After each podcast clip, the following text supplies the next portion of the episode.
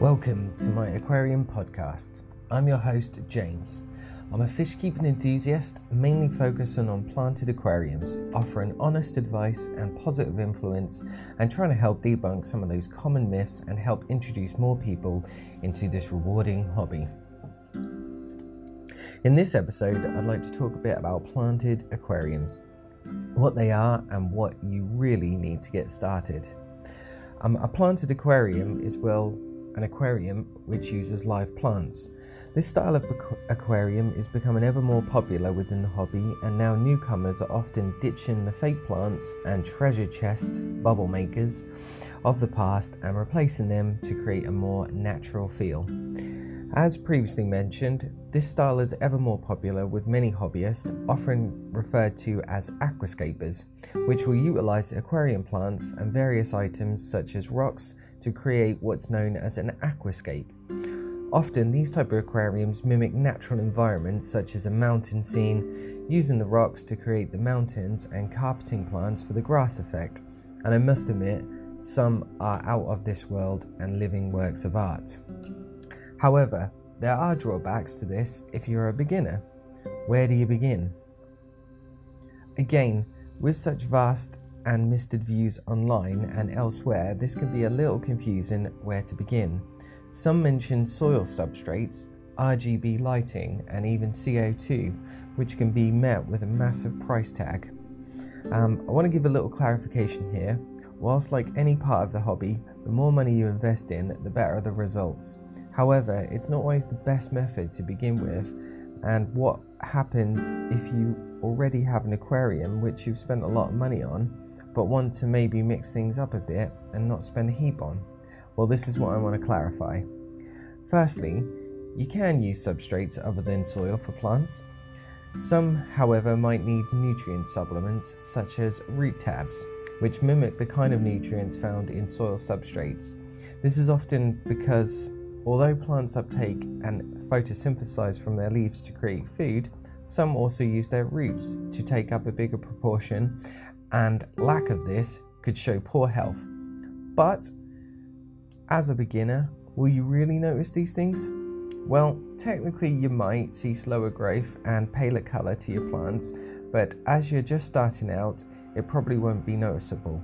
But using root, t- root tabs will help recreate these conditions. So, if you already have a gravel substrate, you can grow plants in it. How do I know this? Well, I have two heavily planted aquariums which both have gravel substrates. On the note of substrates, you can use sand, but it does get a little more difficult planting in, as sand is generally finer and the plants struggle to say, stay in the substrate.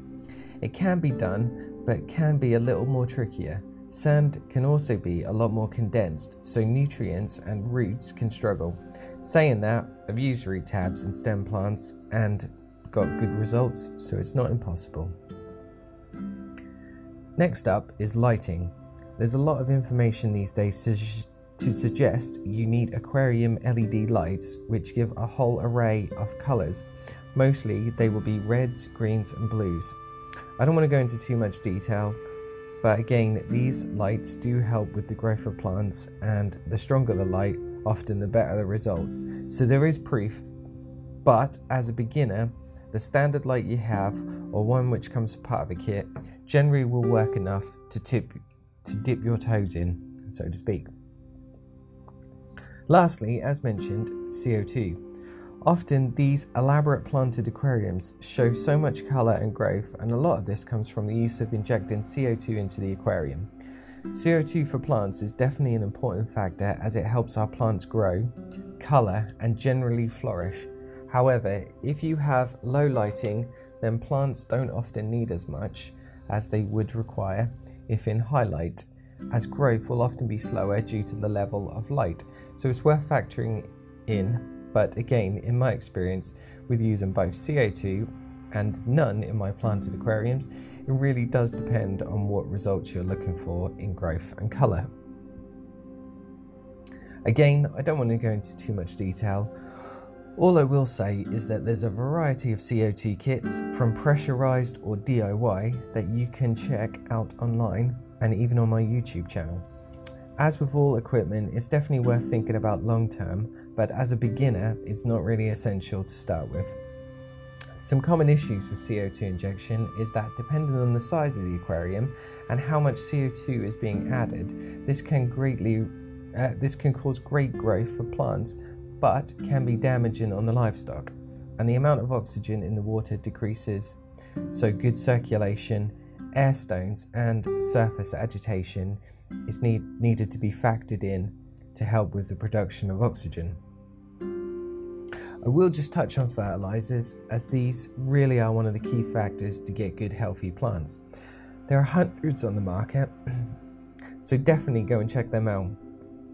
But the best advice I can give is looking for an all in one fertilizer to start with. Don't focus on nutrient specifics such as potassium, iron, etc. They are great at an advanced level, but as a beginner, all you need is an all in one. Bear in mind, some fertilizers do add nitrate to the mix, so dosing heavily can cause increased levels of this toxin. So, in the beginning, testing your water regularly, weekly water changes are recommended in my experience. Excuse me. I'll definitely cover more of this on a later episode or on my YouTube channel. So, we've covered the most parts in terms of equipment, but what about the plants? There's so much choice out there these days eh, in terms of plants, from easy, quick growing to some which require a bit more maintenance, such as red plants, especially if you want the good coloration. Today, let's just stick to some of the more simpler aquarium plants to get you going. Some great beginner friendly plants that you can use, which grow fast and can help give that jungle feel, is Limonophilia sessiflora, I'm glad I said that right, or jungle vallisneria. Some other great plants are Anubias, Java fern, and even Java moss, just to name a couple.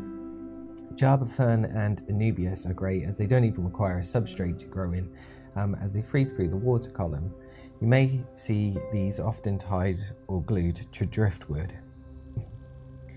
If you really want to try something super basic, then oxygenation plants could be a good route. These are mostly used for ponds but can grow easily in aquariums if you want to just see how you get on with something cheap and beginner friendly.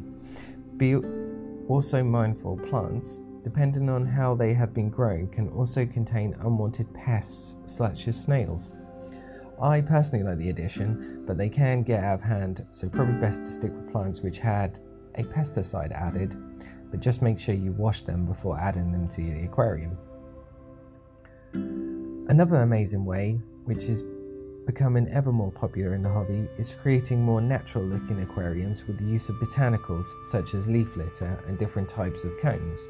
These type of aquariums are often called black water. The items generally release natural chemicals, changing the aquarium's water chemistry and even the color of the water with the release of tannins, which gives an appearance of tea, sort of that type of tint.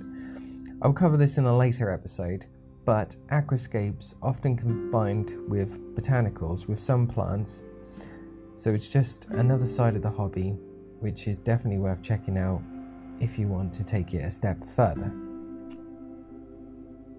Ultimately, it's your aquarium and how committed you are to good maintenance and research will show the results you strive for, but from my experience, it's so rewarding watching my aquariums grow and flourish, and it just gives another layer to look at.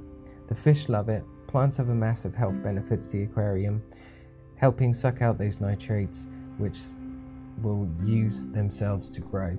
So, well recommended to go this route. Remember, these elaborate aquascapes are great, but uh, are they practical? Are they short term? How long does the artist keep them running? Is it weeks, days, or then on to the next one? I hope I've covered everything. Again, it's just my thoughts and opinions, so take it as you will.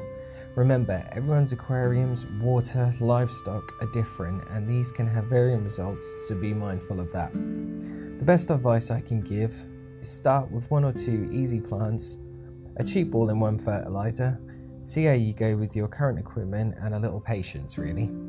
Research the plant itself and see what conditions it needs to thrive, but for the most part, the plant should do well unless something really wrong is happening.